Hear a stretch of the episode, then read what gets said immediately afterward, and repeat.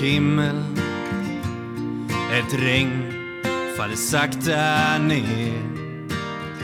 Det får mig att minnas en stad, en stad jag lekte i som barn. Grågrå människor i svarta, så svarta kläder. Men jag min sorglösa dag, ett vackert minne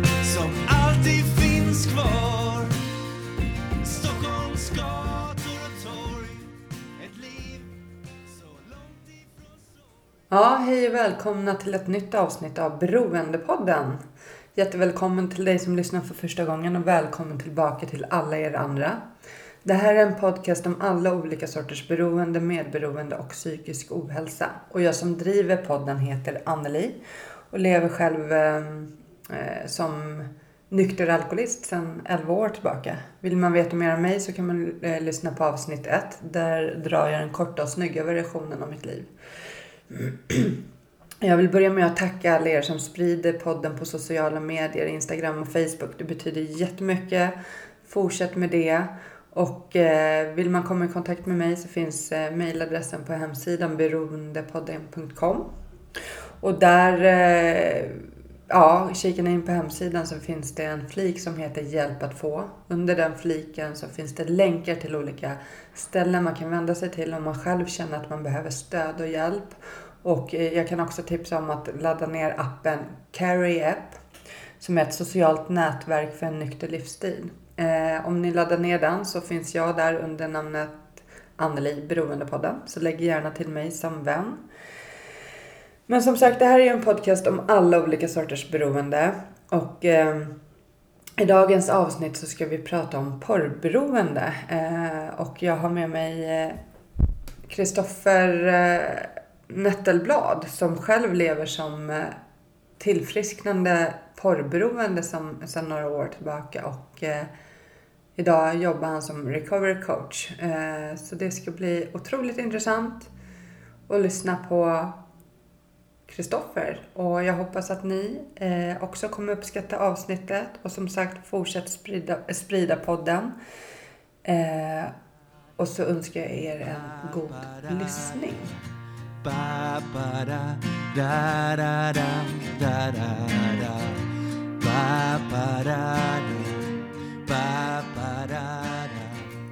Ja, hej och välkommen till Beroendepodden, Kristoffer Nettelblad.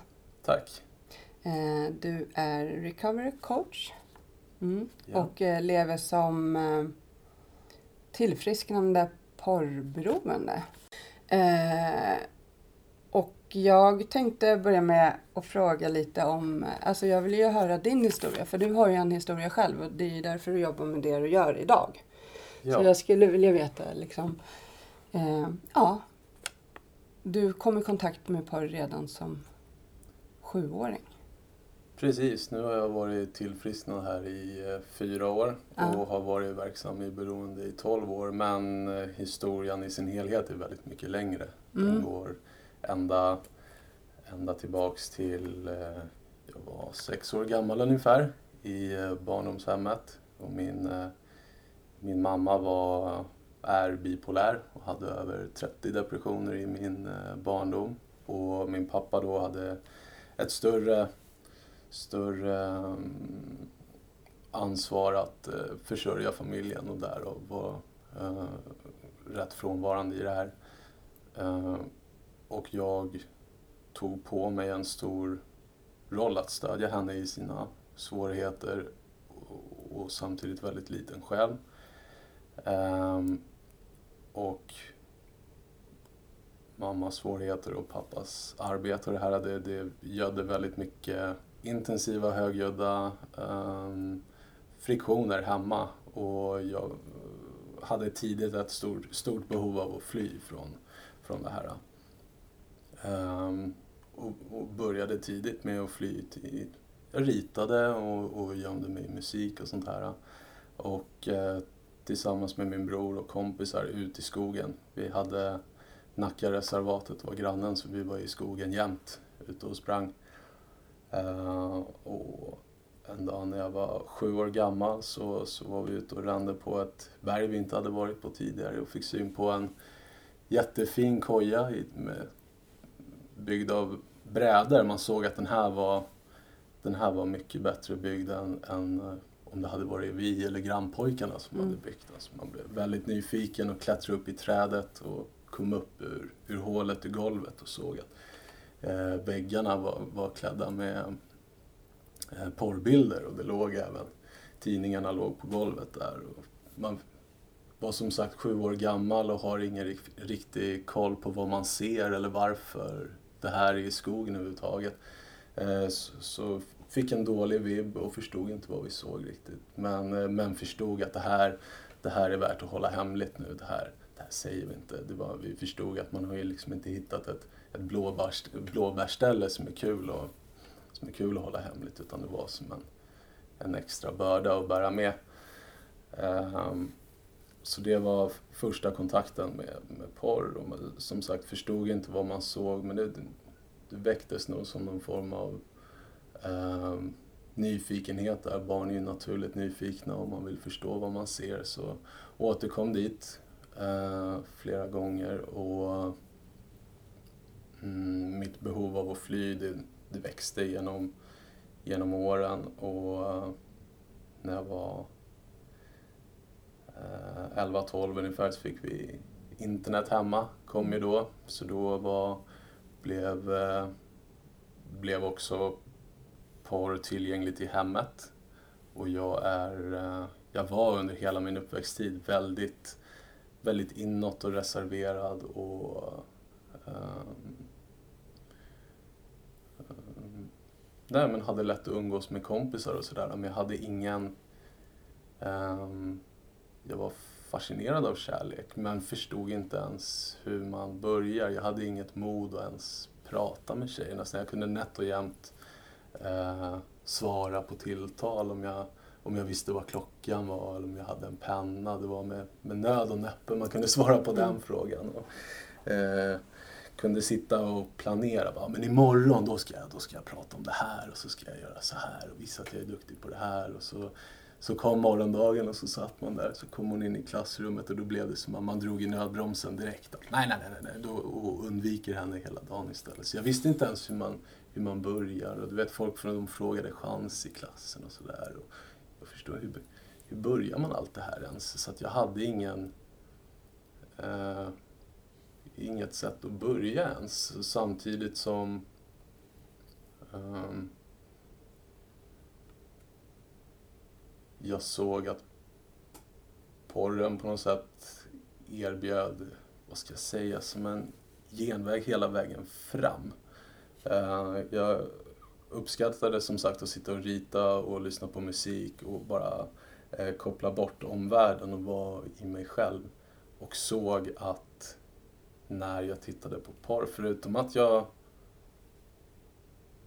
kunde kringgå hela min eh, nervositet inför tjejer och kärlek och allt det här eh, och min otrygghet i mig själv så märkte jag att jag kunde liksom fly in i det också. Det blev, jag slapp känna saker och ting. Jag slapp känna efter om det var jobbigt hemma eller om jag eh, var otrygg i någonting eller sådär. Eh, så det, det gjorde jag mer och mer och mer och blev någonstans viktigare och viktigare tillsammans med att jag också ehm, tyckte om att spela dataspel. Mm. För där var det också så. Jag var, jag var som sagt, jag tyckte saker och ting var pinsamt som jag gjorde. Jag var inte speciellt bra på, på saker och ting. Ehm, jag tyckte om att ha roligt men jag, det, det fanns inget sådär som det här är jag riktigt bra på. Ehm, vilket jag inte alls såg när jag spelade, spelade datorspel och sådär. Då märkte jag att det var jag ganska bra på. Jag behövde inte skämmas. Liksom. Det var väldigt belönande och också någon typ av flykt. Så eh, jag samkörde försiktigt datorspel och porr under kommande tonåren och sådär. Men hade någon form av balans även om jag upplevde att det var svårt hemma och jag hade eh, stora flyktbehov och inte riktigt ville kännas vid mitt känsloliv sådär. Så hade jag ändå en balans mellan Eh, jag hade min umgängeskrets som jag var trygg att umgås med och vi, vi tränade i tonåren och jag hade bra sömnrutiner och sådär för, för en tonåring. Jag gick och la mig och vaknade ungefär vid samma tid och sådär. Hade varken bra eller dåliga betyg i skolan. Jag klarade mig fram så här hyggligt. Eh, men det dök upp en vändpunkt då när det, eh, det släpptes ett specifikt spel, World of Warcraft, och jag klev in helt i den världen då istället. För då kände jag, det, var, det blev som ett vägskäl, att här kan jag då släppa allt det här som känns jobbigt och konstigt och kliva helt in i det här.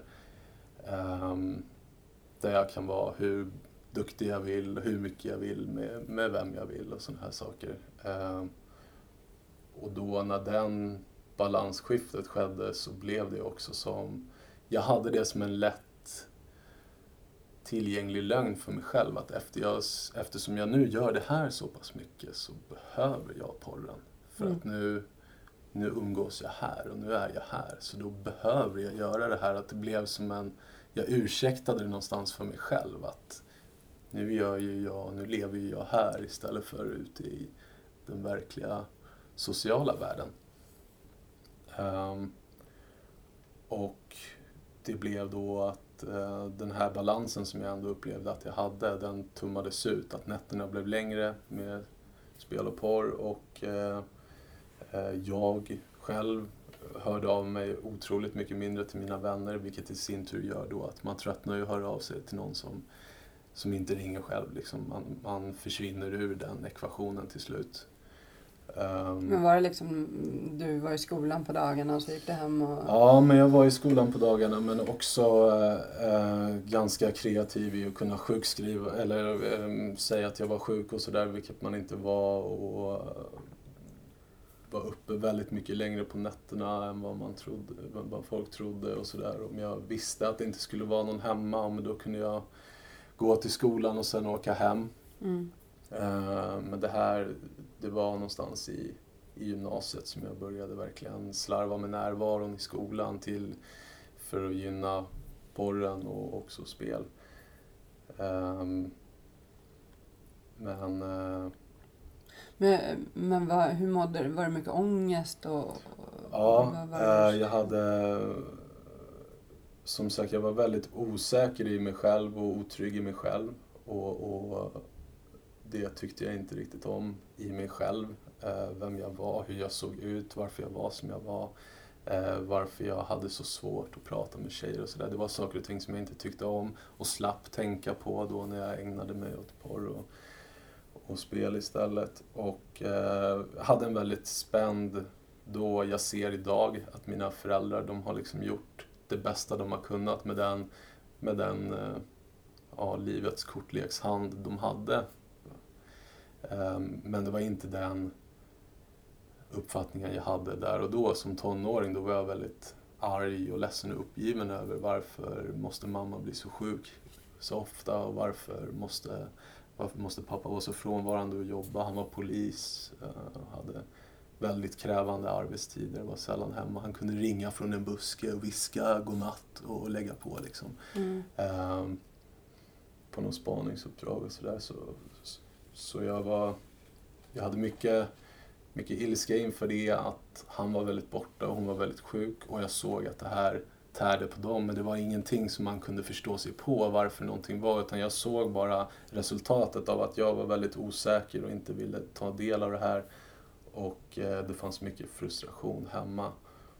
Ehm, så jag hade en väldigt spänd relation till mina föräldrar och sådär och kände att jag hade väldigt bråttom. Jag visste redan tidigt att jag vill flytta hemifrån tidigt. Uh, och jag hade även en, det enda långsiktiga målet jag hade haft upp till 20-22 års ålder någonstans, det var att jag ville också bli polis, konstigt nog. Det var, det var det enda som jag hade. Jag kände det att det var någon det var den tryggheten som jag, som jag höll kvar vid, som jag hade sådär på horisonten. Att tydligen så kommer det vara jobbigt att ta sig dit men jag vet vart jag är på väg någonstans. Och det kändes lite som jag trampade vatten och kunde nätt och jämnt hålla mig på ytan av det här. Eh, men sen så, så kom den här dagen då när jag, när jag skulle flytta hemifrån. Ehm, och jag, jag, frågade min pappa rakt ut, tycker jag, tycker jag ska bli polis? Och då sa han bara rakt ut tveklöst, nej det tycker jag inte. Eh, och det var, det var bara gott menat, eh, för han ser själv att in kommer då Kristoffer och ut kommer den som man behöver bli för att liksom ehm, leva i den vardagen. Och han upplevde att jag var eh, känsligare än vad som är kanske eh, hälsosamt i den, i den vardagen. Så, så, och jag tog, jag tog det, tog det rådet att det vill jag inte bli, jag vill vara mig själv. Någonstans ändå. Jag hade den stoltheten att jag, jag hade saker och ting som jag tyckte om med mig själv eh, och ville inte ändra på det. Men då samtidigt så kände jag att det här med att jag kunde hålla mig ovanför ytan, då bara sjönk jag ner istället och flydde ännu längre ner i, i porr och spel. Och där skulle jag vilja säga, där är där skiftet har skett till att verkligen vara ett fullt ut beroende. Eh, någonstans. Um, då hade du liksom inga så här framtids... Nej, precis. Jag famlade fritt lite grann. Jag hade, jag hade flyttat hemifrån och tog bara första bästa jobb för att betala räkningarna och sen kunna eh, spela och sitta vid min dator och, och titta på porr. Och jag hade egentligen inga ambitioner att bli något speciellt bra på det här jobbet eller någonting utan jag bara tänkte att mitt liv pågår utanför allt som har med karriär och jobb att göra. Eh, det är då jag lever. Så att jag bara på något sätt drog ner mössan under arbetstiden och drog upp den när jag gick hem. Mm. Um, och le levde så ett tag tills jag till slut uh, hit, hittade en tjej i 23 års ålder, min första eh, kärleksrelation överhuvudtaget. Inte bara min första sexuella relation utan min första överhuvudtaget romantiska relation med, med en tjej. Um, vilket var nytt och spännande och bra. Sådär. Uh, och där var det också hon hon pluggade på Stockholms universitet, en sån här stor masterutbildning, så det var väldigt mycket studier. Uh, vilket också gjorde att det fanns väldigt mycket utrymme för mig framför datorn med spel och porr som hon inte kände till alls. Eh, hon visste att jag spelade och tyckte det var kul och det var ingenting som hon hade problem med att jag hade intresse för en dator. Det tyckte hon att det, det finns det ju många som har men hon kunde inte alls förstå vad och hur och varför jag använde den här datorn. Att det skulle vara någon form av flykt från mig själv. Mm. Eh, det höll jag för mig själv. Om jag ens riktigt förstod det då. Um, och det här förhållandet och sättet att leva, att bara jobba och komma hem och spela och, och, titta på porr och delvis vara med henne då. Det pågick i fem år tills vi till slut eh, tog slut. Eh, och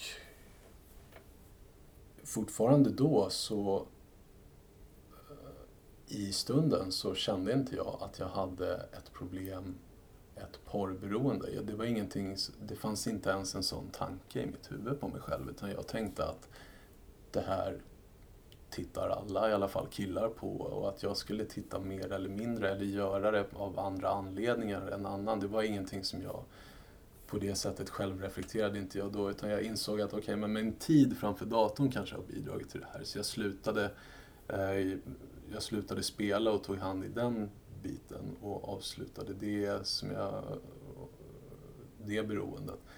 Men jag, jag skiftade egentligen bara tiden. Ehm, jag avslutade inte det beroendet på ett sunt sätt utan den tiden jag hade lagt på spel den blev nu helt och hållet fokuserad på porr vilket gjorde att det inte intensifierades eh, kopiöst. Ehm, då var jag 28 år gammal och levde, levde själv tills jag var 29 och träffade min nuvarande fru Maria. Och vi, redan när jag träffade henne på en gång så, så kände jag att det är så här det ska kännas. Det är så här, inte bara min kärleken till henne och, och hur, jag, hur jag blev bemött av henne utan så här ska livet kännas. Jag, det kändes som att eh, eh, persiennen mellan mig och livet hade dragits upp. Att det är så här det ska vara. Det kändes kul och alla de här klyschorna. Det var kul att gå ute i, på våren och ta promenader. Det var kul att titta på månen. Det var kul att bara prata om allt och ingenting och lära känna henne och mig själv i det här. Eh, och jag såg glädjen i livet utan en skärm. Liksom. Eh, och blev då precis lika upprymd som jag var då så blev jag livrädd för jag insåg att det var just där och då som jag insåg för första gången att mitt, mitt, eh, min relation till porr eh, inte... Jag såg det fortfarande inte att jag var beroende. Utan jag såg det där och då som en fiende till det som jag och Maria håller på att bygga upp. Att det här ska inte få förstöra det vi håller på med och bygger upp här nu. Eh, så jag lovade, lovade mig själv att sluta och få bukt på det här. Mm, vilket gick i två, tre veckor. Eh, då satt jag där igen, då med otrolig skam och skuld.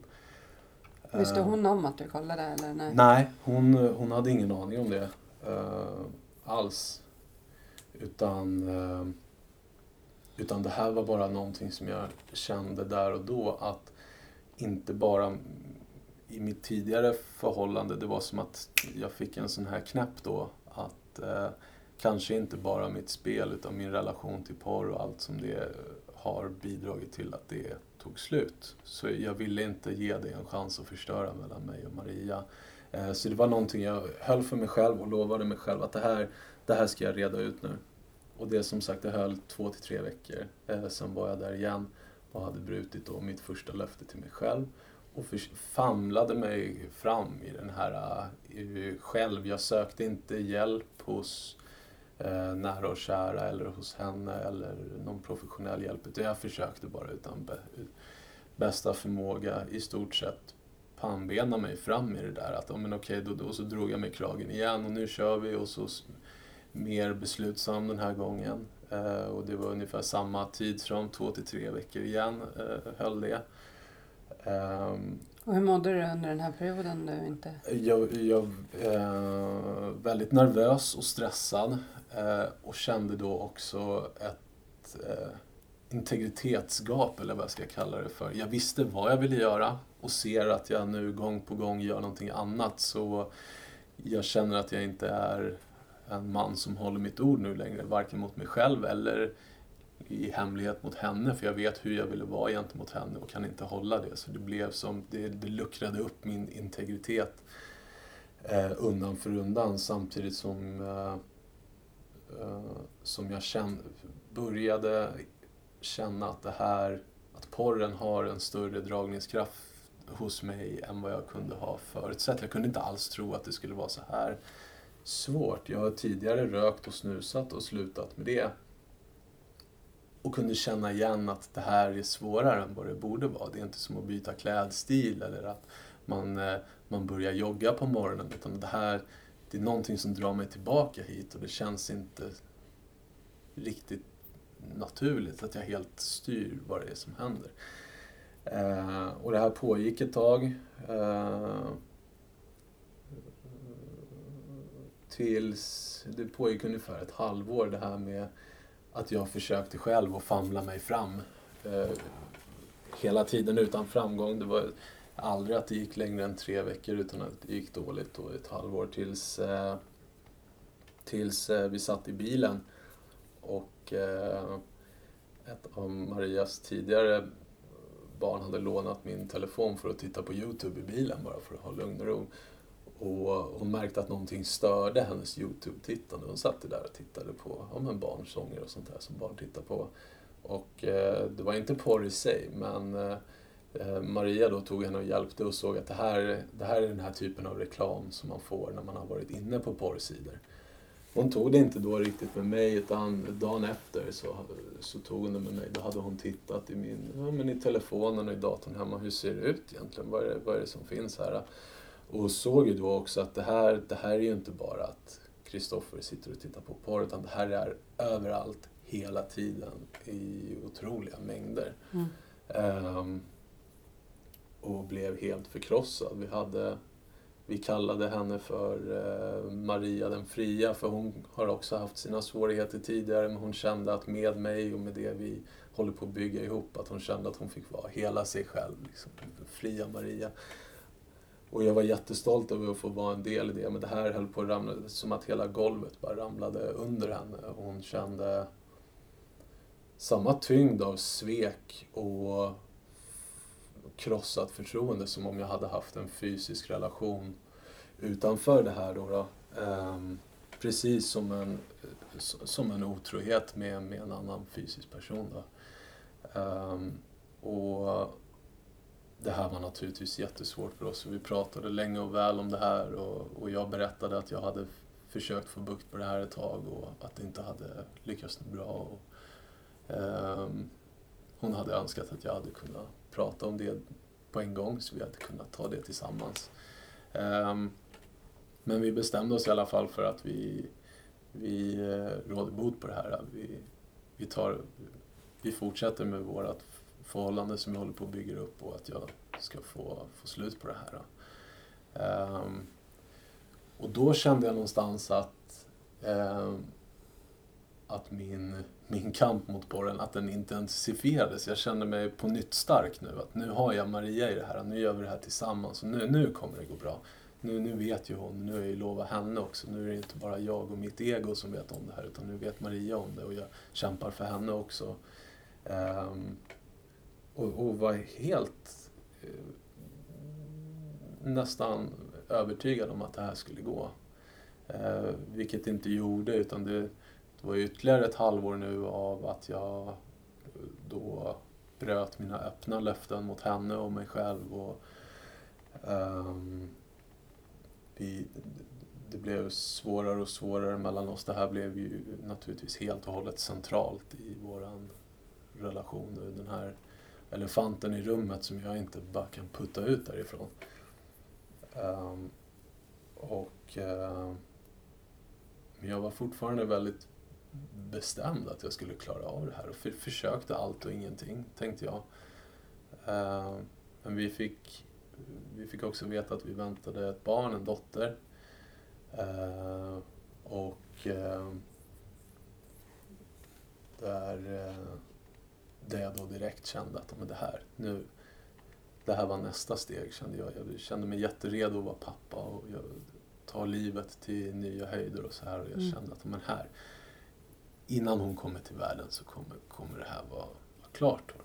Och jag ramlade mig fram ända till, till dagen då när hon kom och, och bröt det löftet. Och där var någonstans brytpunkten att båda vi kände att det här kommer inte gå nu. Och jag eh, sökte, sökte mig efter, efter professionell hjälp och, och blev lite förvånad för nej men som eh, som svensk skattebetalare så är man väldigt van vid att när man stöter på problem så, så finns det alltid någon med en plan beredd att hjälpa till mm. med sin hälsa eller med sin psykiska ohälsa eller vad det nu än är. Man, man är van vid att det finns någon där som har en plan. Bra Kristoffer, då gör vi så här. Men det fanns inte riktigt. Det, det var inte riktigt så. utan eh, Det var mer att sök, söka rätt på den här hjälpen själv och eh, provade en typ av hjälp som inte riktigt matchade mig då, då tills jag till slut hittade en sån här eh, eh beroende coach och fick stöd i det och eh, fick bot på det här ungefär tre månader senare. Och eh, det var en sån otrolig befrielse och jag kunde inte riktigt förstå att det skulle kännas så skönt och lätt och bra att ta hjälp. Eh, och att jag hade hela tiden kommit från fel plats i mitt försök att eh, tillfriskna eller bli kvitt porren. För jag var hela tiden fast i tänket att jag ska sluta med någonting, jag ska bli av med någonting. Men direkt så när jag sökte hjälp och insåg att det här handlar om att ändra på saker och lägga till saker snarare. Visst att porren ska bort, men inte genom att bara plocka bort den utan eh, lägga in saker i mitt liv som ger balans till obalansen och därigenom bli kvitt ens behovet av att fly. Mm ungefär så. Vad som lägga till, jag vet att många som lyssnar är liksom, de vill ju ha verktygen. Vad- Jo, nej men absolut. Om man tänker, jag, min största fiende för mig själv det var att jag var, jag var inte speciellt öppensinnad utan jag tänkte att det här klarar jag med det jag har. Och, och så var det ju inte, det gick ju inte bra. Utan att man, man öppnar sitt sinne och, och inser att eh, eh, gamla vägar och metoder kommer inte få nya eh, resultat Mm. någonstans. Att man öppnar sig för nya, nya sätt och, och är lyhörd. Och också i syfte att finna balans i både fysisk, mental och spirituell hälsa. Att finna balansen där. Och det låter ju väldigt flummigt nu men om man ser det som övergripande där i målet och hur gör man det då? Jo men ett konkret och väldigt bra verktyg för det det är eh, eh, självobservation. Och mitt favoritverktyg där som jag alltid eh, använder och tipsar om är eh, eh, att skriva som en dagbok. Det kallas lite populärt för bullet journaling. Man skriver ner bara små korta punkter, små bullet points bara. Eh, så varje gång man trillar dit eller har lyckats avleda en farlig situation, att man sätter sig ner då och reflekterar både när man har lyckats avleda suget eller när man, eh, när man har då som ett återfall eller sådär, att man eh, reflekterar i skrift över allt och ingenting som kan ha bidragit till eh, situationen. Dels när den, eh, när den inte gick bra och dels när den gick bra. Och i syfte att hitta eh, sina personliga mönster. Hitta mönster i sig själv. Att man skriver ner det här varje gång. Och eh, ja, ju mer underlag man har desto lättare blir det då. Men, men det går ganska fort att se att men okay, det, det är nästan alltid, jag kanske alltid är ensam hemma. Eh, jag kanske ofta eller alltid är stressad. Eh, uttråkad och, och ensam är också vanligt. Ehm, och att man då, när man har hittat sina mönster, sitt eller sina mönster, att man börjar eh, implementera nya hälsosamma vanor för till exempel stresshantering, att man är uttråkad och så vidare. Så, så dels det här med, med självreflektering genom eh, den här eh, ja, men sugdagboken, eller vad man kan kalla den för, och sen också att, eh, att ha sig en hobby.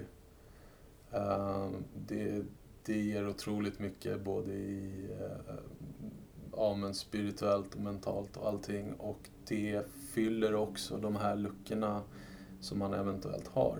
Att man istället för att vara reaktiv i sin vardag så kan man vara proaktiv och se att ja, men det, det är inte bra för mig om jag inser att jag har ingen, om jag eh, inte har någonting inplanerat och är stressad och ensam hemma, ja då trillar jag ofta dit.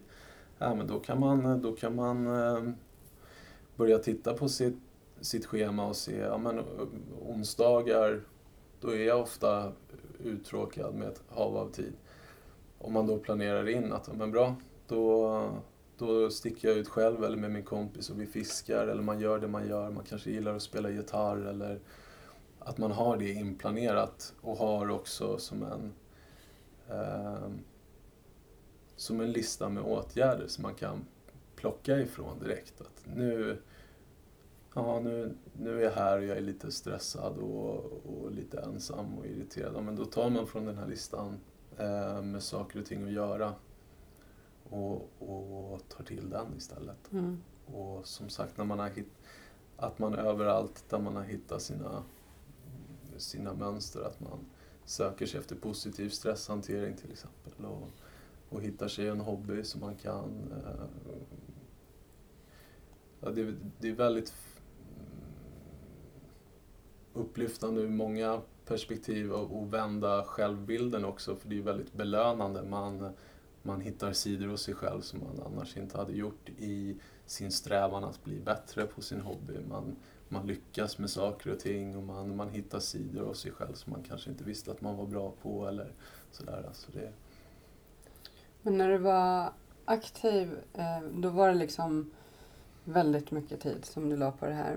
Absolut. Men hur var det på dag, när du var på jobbet och så? Liksom, gick du i, åt sidan för att kolla på porr eller Eh, klarar du dig att hålla dig under arbetstid? Det där, eh, till att börja med kunde jag göra det men, eh, men sen blev det mer och mer lockande. Det, men, man har en väldigt lång lunch och jag hade alltid med mig matlådor nästan. Det, lunchen går väldigt fort och sen så har man tid att hålla på med annat. Då, då kunde det bli eh, surfa på telefonen, absolut. Mm. Definitivt. Men eh, jag tänker, du, du har liksom inte fastnat med al alkohol har liksom inte varit din grej utan det har bara varit, eller bara, det har varit porr och äh, spel som har varit inflykt.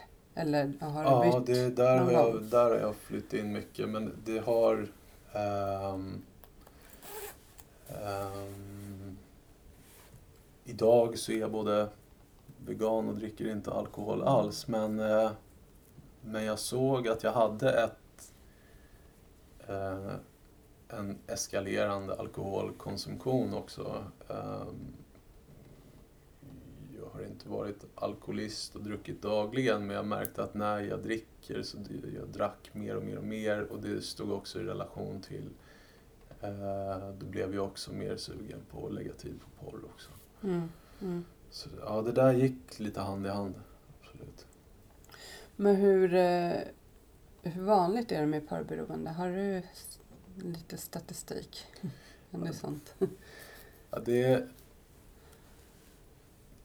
det är ju ganska vanligt om man säger till exempel eh, över, över 50 procent av alla skilsmässor kommer av att en av partnern har ett, ja, men ett, en överdriven porrkonsumtion Mm. till exempel. Och, eh, I USA finns det statistik på att eh, 18 procent av alla män antingen själva eh, känner att de är, eller misstänker att de är porrberoende för de, de, vill göra någon, de vill dämpa sin konsumtion men förmår inte att göra det. Eh, så det, det är väldigt vanligt. Och eh, det som vi sa tidigare, det är en väldigt stor vägg med skam och skuld och stigma runt det. Så att det, ehm, det blir som en falsk sanning om att man, man sitter själv i det.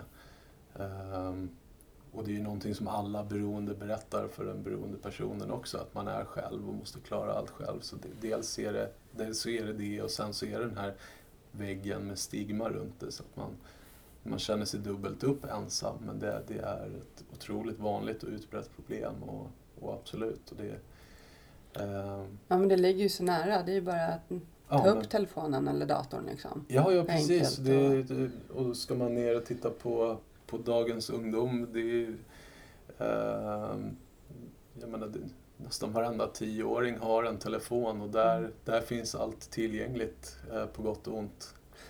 Finns det, jo för när jag växte upp då var, då eh, nu låter jag ju säga skitgammal men då fanns ju inte internet liksom. Nej. Utan det var ju först när man hade gått ut skolan och så.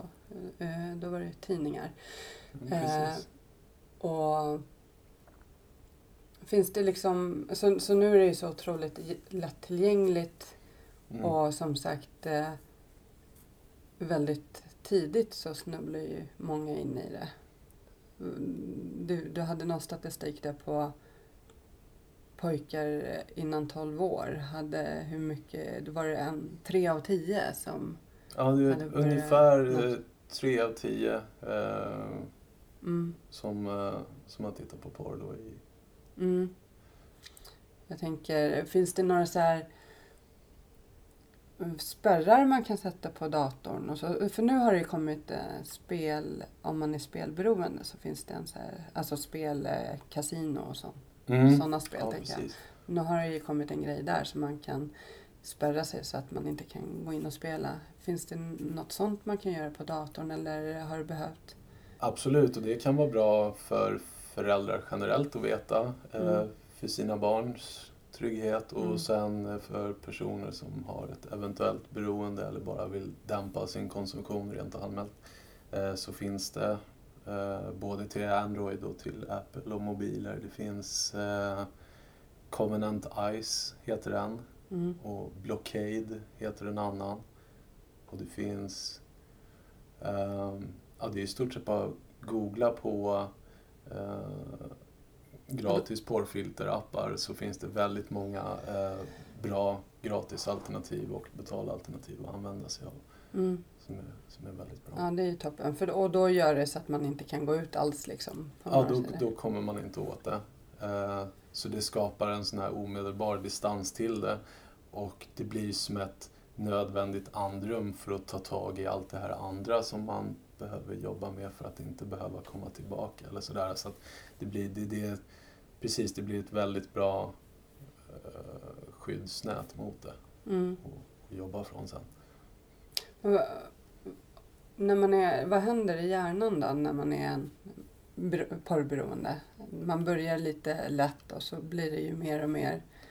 Ja men precis, och där lite för att komma tillbaka till ungdomen också att uh, ungas hjärnor är, deras belöningssystem är väldigt mycket effektivare än en vuxen persons. Vårat är väldigt effektivt redan som det är men en tonåring har eh, må- många gånger över dubbelt Eh, så känsligt belöningssystem så de är väldigt känsliga för dopamin, vilket vi alla är. Eh, och det är ju det som händer då när man, när man sitter och tittar på porr, att man får eh, otroliga utsöndringar av dopamin, vilket känns kul och bra och härligt. Och, och hjärnan tycker ju om det som händer. Det här är ju, hjärnan kan inte, eller belöningssystemet kan inte göra någon skillnad på om, om det är så att man sitter och tittar på porr eller om det är så att man är i en situation som leder upp till eh, barning, och så att säga. Så eh, det här är ju ett beteende som, som hjärnan eh, belönar med väldigt mycket dopamin.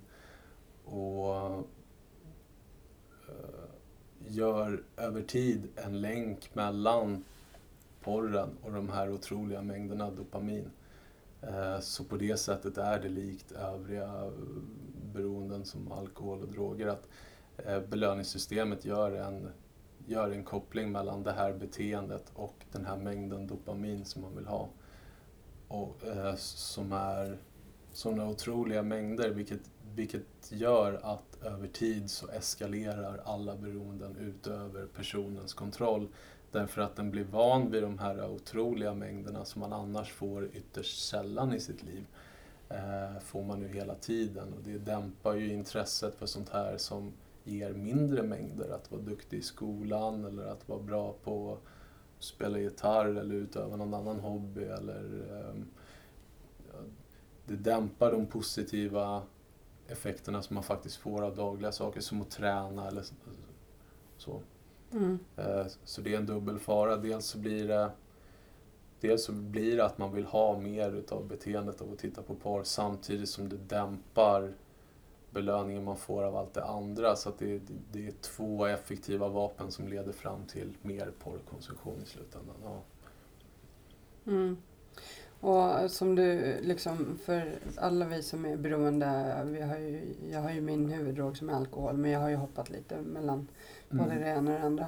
Men eh, våran drog är ju egentligen till en viss punkt lösningen på våra problem som är på insidan av oss själva. Och när man tar bort drogen, som har varit lösningen i många år, eh, så uppstår det ju liksom ett tomrum och de här känslorna ska man ta hand om och så. Det är då man behöver Ja. börja fyll- fylla det med rätt saker som vi inte har lärt oss från början. Och har man varit eh, med om trauman och haft en jobbig uppväxt och så, då måste man ju ta hand om de bitarna. Eh, hur, eh, vi pratade lite om verktyg, men hur, hur har, har, du tag, har du liksom gått igenom någon traumabehandling eller är det terapi? Hur har du tagit hand om det? Ja, abs- absolut. Ehm, ehm, nej, men det här med som sagt att, att komma ur ett beroende, det, det omedelbara är att ta bort snuttefilten eller vad man ska Mm. säga, eh, beroendet. Men sen att fylla igen det där, som sagt, och hitta den här fysiska, mentala och spirituella balansen. Någonstans finns det som sagt en obalans då. Som, eh, och jag har eh, Eh, jo, nej, men som sagt, jag har, jag har haft det eh, tufft under uppväxtåren, men jag har, eh, jag har idag en väldigt god relation till min, till min familj och mina föräldrar. Vi har haft eh, jag hade en, eh, en väldigt låg period när jag till och med var sjukskriven och förmodligen hade en depression när jag bara pausade hela livet och, och satte mig med mina föräldrar och för första gången bara berättade. Så här har jag upplevt mina 20 första år i livet och de kors i taket bara satt och lyssnade på det och hörde det och sen har vi kunnat gå vidare för att jag, jag vet att de gjorde det de kunde med sina förutsättningar och jag hade inga riktiga verktyg att hantera det här på ett positivt sätt men har nu gått vidare så jag känner att min trauma min traumabehandling hade jag med dem själv. Mm. Och det var väl tur det för annars, det är ju som du säger, annars finns det bra, eh, bra hjälp att få där också. Men eh, effekterna av min barndom var ju kvar sen. Jag hade ju ändå kvar mitt beroende så att även om jag var klar med traumat så mina, mina beteenden som var så med, med porr och spel och med allting som var så inbitet kunde jag bara inte klippa. Även om traumat var borta så, så fanns beroendet kvar. Och då var det i den här resan att ja, ett, plocka bort porren men sen två, att hitta min balans i livet och fylla det med, med saker som jag tycker är roligt och viktigt för mig själv. Eh, ja, som sen är liksom en, en livslång resa när man bara um, ja, fortsätter att bygga på sig själv med, Mm. med positiva saker. Ja. Mm. Jo, för det vet jag när jag, när jag slutade dricka, då behövde jag ju fylla dels all den här tiden. För just rastlöshet är ju också eh, superfarligt för oss. Oh, Och vara, vara hemma och eh, vara själv i våra egna tankar och så. Ehm, och, så jag började ju träna och jag gick mycket på tolvstegsmöten och skaffade vänner och hittade. Men fram, fram tills jag blev nykter så tyckte jag ju ingenting i livet var speciellt kul. Jag hade inga så här drömmar och framtidstankar och så. Men däremot så har jag ju det nu. Nu är ju nästan mitt problem med att jag nästan har för mycket jag vill göra. Det är så här, ja. jag bara, dagarna hinner inte, de räcker inte till liksom för att det är så mycket grejer jag vill göra med livet. Ja, Så det, det är har ju- skett en hel omvändning där Ja. från inget till allt och, och mer. Ja. Ja, verkligen. Så nu är det så här, en sak i taget. Och jag är superglad för det också. Att det är verkligen... Eh, men det är ju superviktigt att slutar man med en drog, vad det nu än är, så måste man ju fylla det Ja. Fylla livet med positiva saker. Hitta en hobby. Har man ingen hobby innan så behöver man hitta något. Liksom. För att testa lite olika grejer. Och Ja, är det verkligen. träning eller är det sticka, virka? Jag För många gånger kan man ha, ha haft något tidigare som man har försummat så då kan någonting lätt vara att återknyta till det. Annars, om man inte har det, så att man, att man provar. Det är bättre att prova någon tråkig. Då vet jag det. Då, tycker jag, då, då vet man att jag, jag tycker inte om att fiska. Jag kanske är mer... Jag kanske eh, ska lira squash eller vad det nu kan vara. Att man provar sig fram. Jag hade...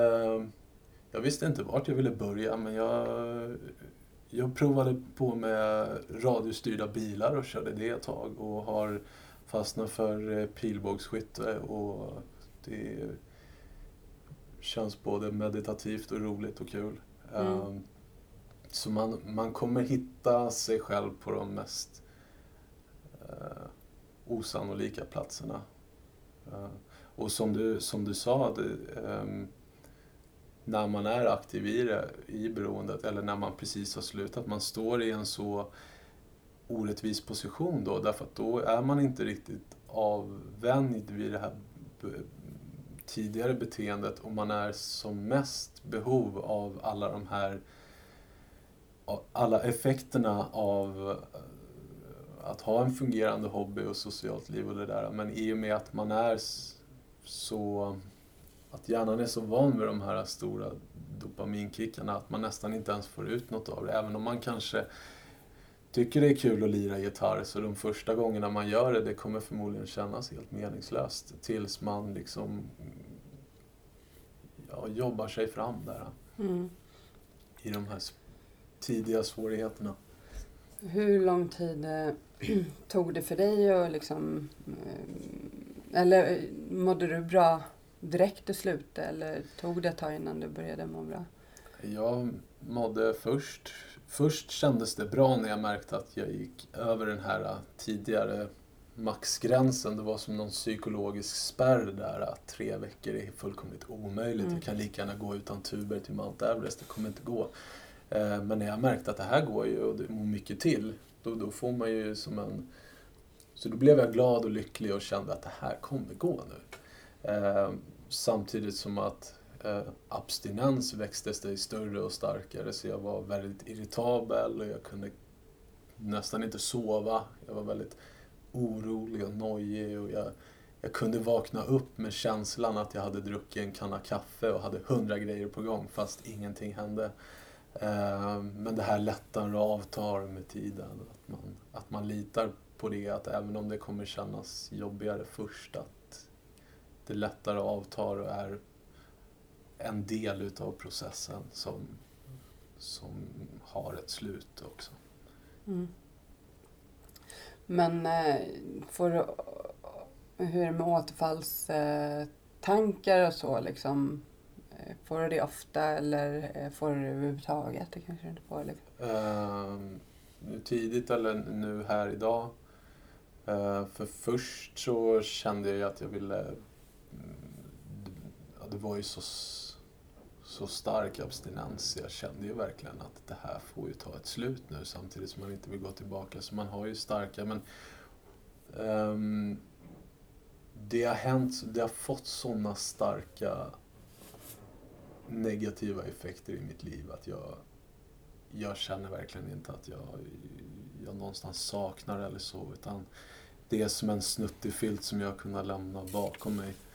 Eh, Men jag vet ju, samtidigt som jag inte har något sug eller dragning mot det, så vet jag att skulle jag börja slarva i mitt liv och ställa mig någonstans där jag har den typen av obalans där jag hade, då kommer jag nog medvetet eller omedvetet hamna i någon typ av beroende igen. Så att absolut, det är ett pågående arbete att vara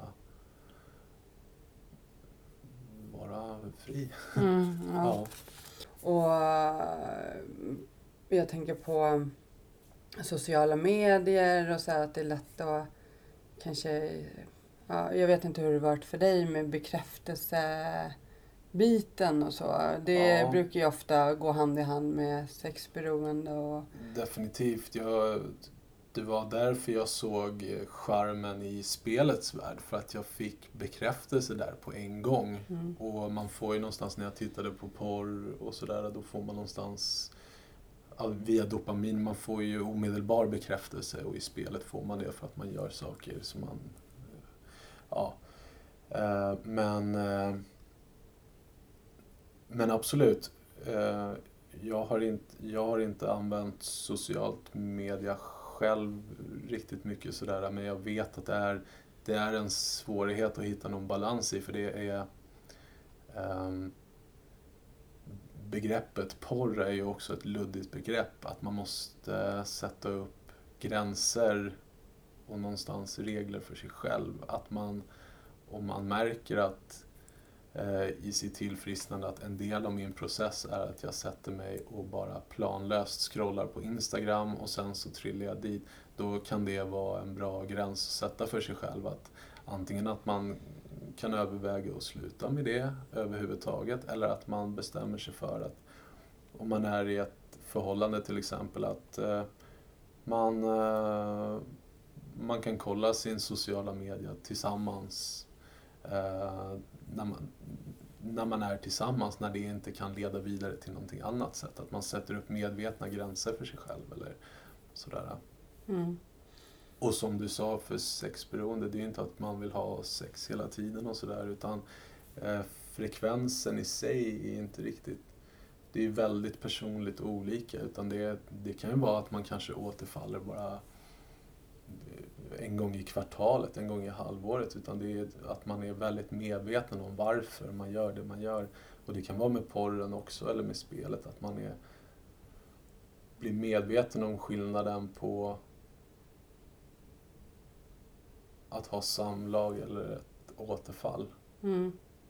att man inte flyr eller dämpar någonting utan man har en intim stund med någon. Så att, eh, och det knyter väl lite an till det här med den här själv, eh, det här självbejakandet. Att när man är väldigt medveten om vad man gör, att man får känsligare och känsligare känselspröt för sig själv och vad man gör och varför.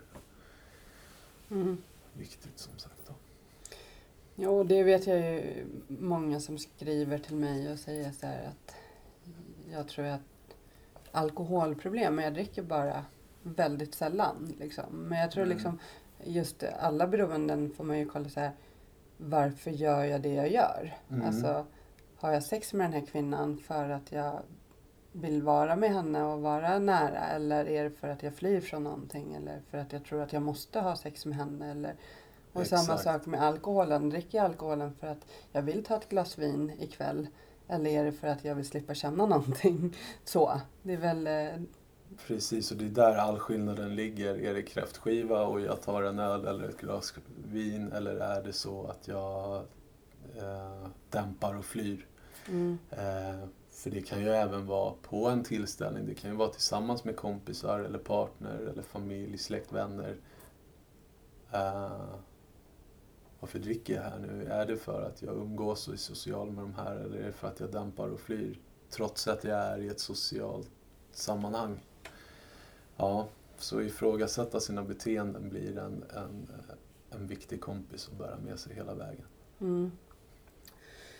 Hur vet man att man är parberoende? Vad tänk, Ja, det var som sagt Eller inte självklart för mig heller, men någonstans-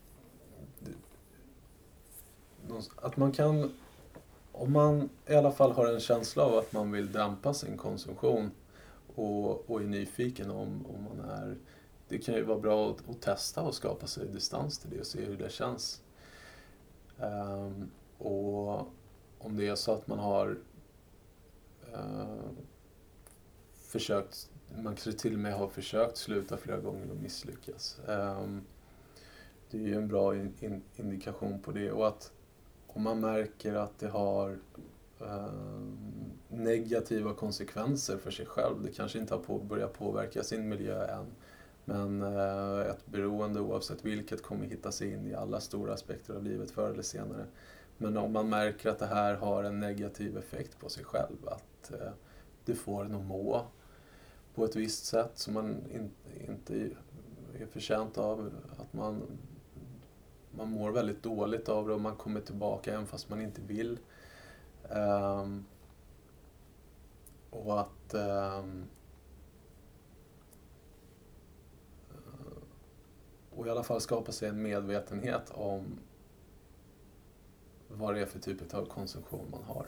Um, är det någonting man gör bara ibland tillsammans med sin partner för att det vad det nu kan vara. Eller är det så att man eh, man kanske aldrig provat att ha haft en paus och kanske inte gör det tillsammans med en partner utan man ofta är själv. Då kan det vara bra att prova att skaffa sig en sån här uh, distans och se hur det känns. mm, Eh, och göra sig som en liten livsinventering. Att eh, hur, hur rimligen påverkar det här mitt liv? Vart det kanske någonstans förgyller livet eller vart det kanske är i vägen för annat. Om det, om det tar väldigt mycket mera tid. Det, det, det kanske inte alltid är frekvensen som vi pratar om som är viktig heller utan när man väl sitter då. Är det så att eh, tiden försvinner iväg någonstans. Att man bara man försvinner in i det här och så rätt vad det var så har det gått timmar till och med kanske. Eh, att man där och då någonstans bara blir eh, förlorad i situationen i någon, i någon jakt. tänker på, eh, det är ju som sagt väldigt många yngre som hittar till porr tidigt eftersom det är så Mm. lättillgängligt. Har du tänkt, vad tycker du som förälder? Bör man, ska man kolla efter några tecken? De sitter ju liksom och spelar så det kan ju vara svårt för föräldrarna att veta. Ja, eh, men vad det gäller porren så där och där är det ju vanligt, man vill ju att sina barn ska ha en, en telefon och vara med och Mm. vara tillgänglig och sådär. Men att eh, jag tycker att det är en väldigt god idé att, att ge dem en sån här, ett sånt här filter. Det finns även en som heter Family Safe. Den Mm. är framförallt för föräldrar eh, som vill eh, ja, som vill begränsa barnens åtkomst på internet. För där är inte situationstecken bara porr utan där kan man också se hur, hur länge spenderar man med telefonen och sådär. Och, eh, så att det inte kryper sig in eh, märkliga konversationer i chattar och sådana här saker. Den, den har väldigt bra eh, koll på eh, barns interageranden på Mm. internet i grovt. Så den Family Safe tycker jag är bra Family för, safe. Ja, bra. Mm. för föräldrar och, och Mm. deras barns generella trygghet på, på nätet. Mm. Om man säger så. Då. Ja. Om man är anhörig då till en person som är porrberoende, som man, om man säger typ... ehm, vad ska man göra då? Ehm, Nu ställer jag massa frågor till dig. Absolut. Nej men att eh, ehm, där är man ju själv väldigt viktig. Eh, att, man, att man förstår att eh, man, man har och känner och och kommer vidare känna otroligt starka känslor inför det som har hänt och händer och, och kanske också fortsätter att hända. Och att eh, man är man är fullt ut berättigad till, si- till sina känslor. Att det är... Eh, det Ja, för som anhörig, om jag sätter mig in i en sån situation själv så måste man ju känna som om man är otillräcklig eller är det något fel på mig? Eller du vet definitivt som, som för min fru Marias skull. då Hon, det blev ju ehm, en enorm chock och ett stort svek. Och som sagt, hon kände det som att det hade varit en fysisk relation. Eh, och, och det kan, det kan leda till posttraumatisk stress. Eh, fullt ut PTSD eh, kan det leda till också. Så att, att man känner de här otroligt starka känslorna. Man har rätt till det och det, det är inget konstigt med det. Och att eh, inte förlora sig någonstans i de känslorna heller. Utan att där blir det då viktigt att, att man på hälsosamma sätt får känna det och gå igenom det. Ehm, och där kan man också kanske behöva hjälp, men det är ju också individuellt. Men att man går igenom det och inte, inte försöker eh, ignorera eller dämpa de känslorna utan man, att man tar sig igenom dem eh, på sitt eget personliga sätt då, eh, med hjälp eller inte. Och att man, väldigt viktigt också att eh, dels för sig själv och det som man väljer att man vill vara kvar i relationen och bygga vidare och, och åter, återupprätta förtroende och intimitet och sådana här saker. Att man, men även annars, att man inte gör sig själv till, till en polis för att ett, den beroende personen styr inte eh, utan det är beroendet som styr. och um, det där skapar, nu, nu när eh, beroendet är ute i det fria så, så kommer det skapa en naturlig distans i relationen. Och om man sätter sig själv som den kontrollerande polisen så kommer man bara ehm, skapa en, en, ett, ett större gap Mm. i relationen. Eh, för det är aldrig partners, det är, det är aldrig partners fel eh, att det har dykt upp ett beroende och det är aldrig partners ansvar eh, att polisa över det här eh, heller. Utan att det är väldigt individuellt varför, det har vi också varit inne på, men varför ett beroende oavsett vilket dyker upp, det är väldigt individuellt. Men det, det som är genomgående sant för alla beroende, det, det är ju att svaret finns inom den beroende personen. Så att det är inte partnern som har varit otillräcklig som partner eller som person eller har gjort eller inte har gjort saker och ting som den här personen har saknat eller vill ha mer eller mindre av. Det kan vara väldigt lätt att fastna i de tankemönstren och det är väldigt lockande att tänka så. Vad hade jag kunnat gjort eller inte gjort? Eller om jag hade sett ut så här eller hej och hå. Det, det är helt irrelevant. Ehm, men det blir ett sånt, just i porrberoendet så blir det sån intimitetskrock för att även om det hade varit en fysisk relation och man väljer att gå vid, en, ett, ett fysiskt, ett, mm, vad ska jag säga, ett, eh, en otrohetsaffär. Så där går det ju då att välja att vi, vi går vidare med vår relation och, och det naturliga man gör då, då, då plockar man ju bort den här otrohetsaffären eller otrohetsaffärerna och sen finns inte de mer. Men med porren, du, du kan ju aldrig någonsin säga att porr får aldrig mer komma in i mitt hem. Så, så det är ett klick bort liksom. Så mm. det, det, är så otroligt påträngande och det är som en det är som en fiende man inte bara kan sparka ut genom dörren. Att så, nu har vi gjort det, nu ska vi bara bygga vidare på oss. Utan den är ju där och det, det är svårt. Och, så det är lätt att fastna i det här polisandet och de här känslorna att det finns hos mig. Men att um, att bejaka de egna känslorna som dyker upp och, och ta i dem på eh, ett hälsosamt sätt. Och att, eh, och som sagt, att försöka finna ro och frid i den sanningen att det är inte deras fel att det har dykt upp ett beroende. Mm. Om ens någons fel, men svaret finns i alla fall i personen med beroendet. Om man vill komma i kontakt med dig så har ju du en hemsida som heter undisputedrecovery.com mm, Och jag lägger in en länk på um, ja, under avsnittet på Beroendepodden också. Uh, så om man uh, känner att man kanske känner igen sig eller har en partner som behöver stöd och hjälp så kan man ju kika in på din hemsida och kontakta dig då. Absolut, det finns lite olika um behandlingsalternativ där både för eh, personer med beroende och partners mm. och, eh, och eh, en, en gratis konsultation har man alltid rätt till utan vidare förpliktelser om man vill ställa frågor eller prata och se om, om det matchar och arbeta med oss. Mm. Tack för att du kom och delade med dig. Tack själv. Och all lycka till i framtiden.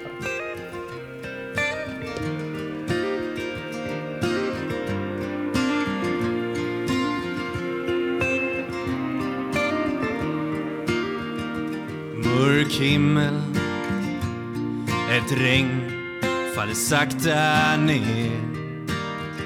Det får mig att minnas en stad En stad jag lekte i som barn. Grågrå människor i svarta, så svarta kläder. Men jag minns sorglösa dag Ett vackert minne som alltid finns kvar. Stockholms gator och torg Ett liv så långt ifrån sorg. Ba ba da da ba ba da da ba ba da da da da da da da. Ba ba da da ba ba da da ba ba da da dyster T-baneperrong Ett liv inrutat i betong. Stäng ut det andra med musik. Fokusera allt på att bli rik. Här finns en dyster atmosfär. Ett liv kretsat kring karriär. Men jag min sorglösa dag. Ett vackert minne som alltid finns kvar. Stockholms gator och torg Ett liv så långt ifrån sorg. Ba ba da da. Ba ba da da. Ba ba da da da da da da. Ba ba da da. Ba ba da